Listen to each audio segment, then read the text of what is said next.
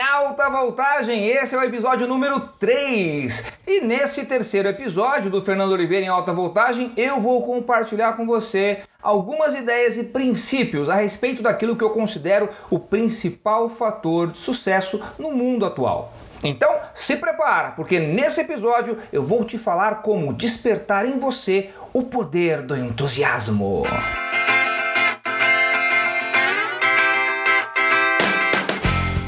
Mas antes de começarmos, quero te fazer algumas perguntas. Você se considera uma pessoa com entusiasmo? Você sente que tem motivação e energia para realizar todos os seus projetos e conquistar o sucesso que deseja?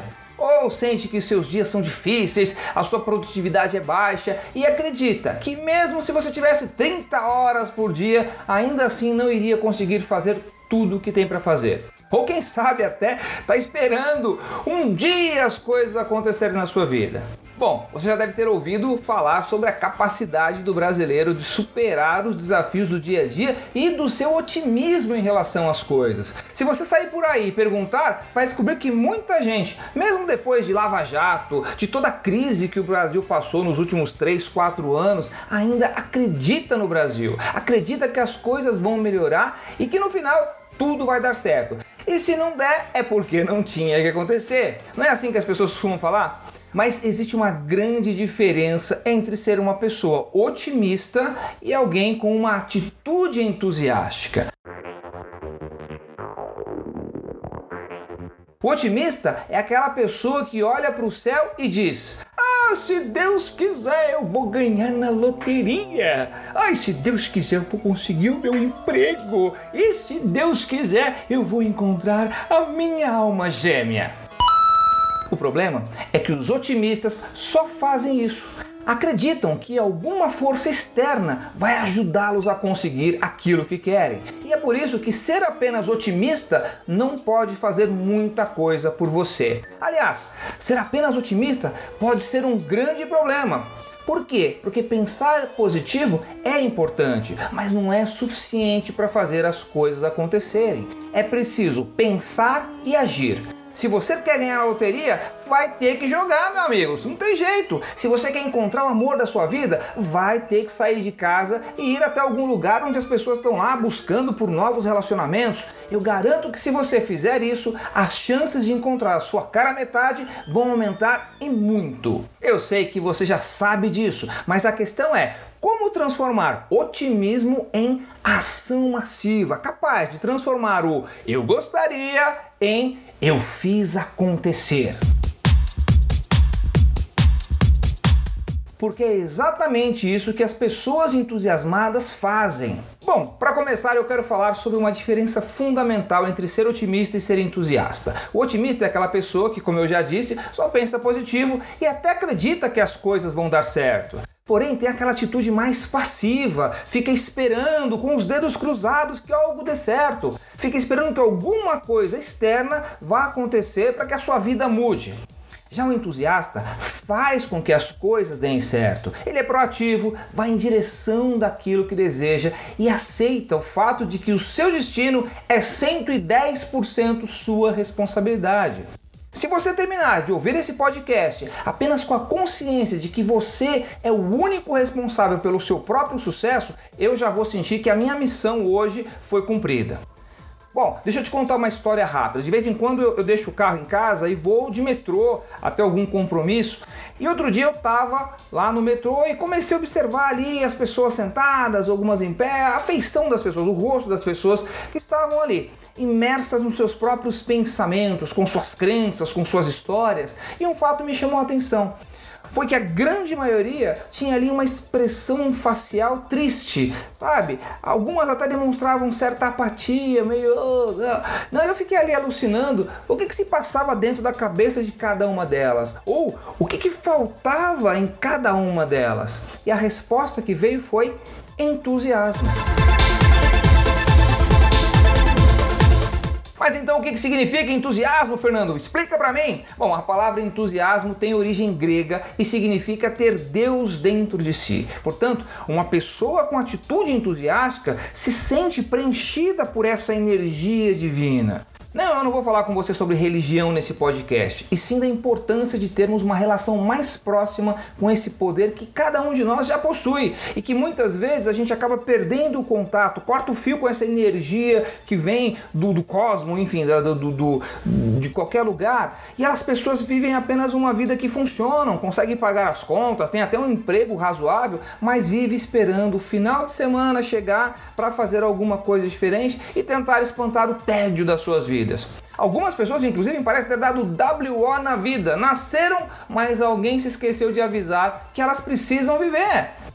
Bom, voltando ao metrô, eu pensei de que maneira eu podia ajudar essas pessoas a despertar, a viver o seu potencial pleno. E aí eu pensei nas quatro atitudes das pessoas entusiásticas que eu vou falar para você agora.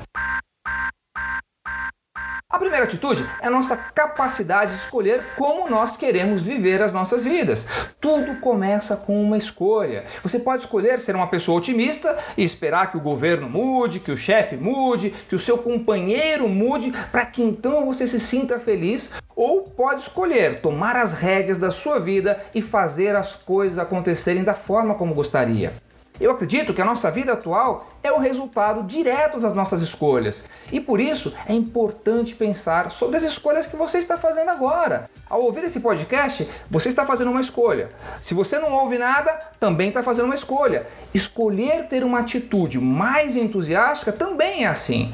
Como cada escolha que você faz, cada pequena escolha pode mudar o seu destino. O escritor Jim Rohn dizia que você não pode mudar o seu destino do dia para a noite, mas pode mudar a direção para onde sua vida está indo, fazendo novas escolhas agora. É você quem deve tomar a decisão de fazer com que as coisas sejam da forma como você gostaria. A maioria das pessoas não faz isso porque simplesmente não acredita que possa mudar, não acredita que possa fazer escolhas diferentes e com isso ter resultados diferentes. Segunda atitude é autoconfiança. Você não consegue ir muito longe se você não acredita em você mesmo.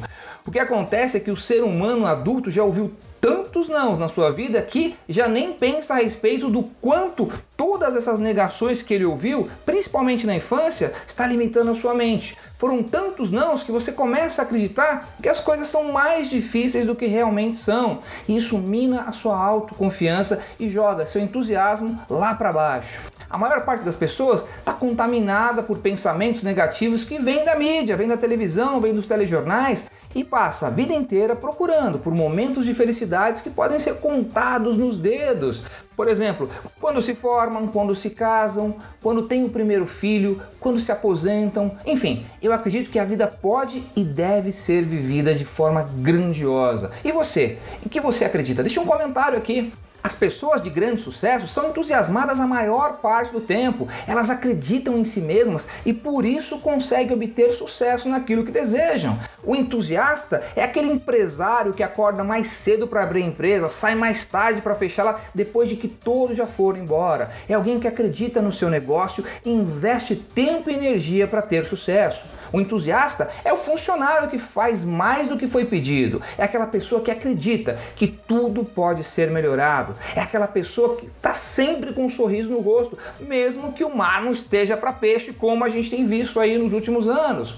A autoestima verdadeira faz com que você não dê ouvido ao que os outros estão dizendo a respeito de você ou de como a situação está aí difícil. Muitas vezes na nossa vida é preciso ser surdo para certas coisas. Quando você consegue, mesmo em uma situação difícil, mesmo com as pessoas dizendo que aquilo que você está tentando fazer não vai dar certo, se manter firme no caminho dos seus objetivos, então você se tornou um entusiasta de carteirinha. Quando você tem uma atitude atitude entusiástica, você está no controle da sua vida. E quando você é apenas otimista, as situações e as pessoas é que estão no controle da sua vida. Acredita no futuro, mas faça alguma coisa hoje para que esse futuro se concretize. A nossa história se resume naquilo que nós fazemos em vida e não naquilo que nós pensamos em fazer.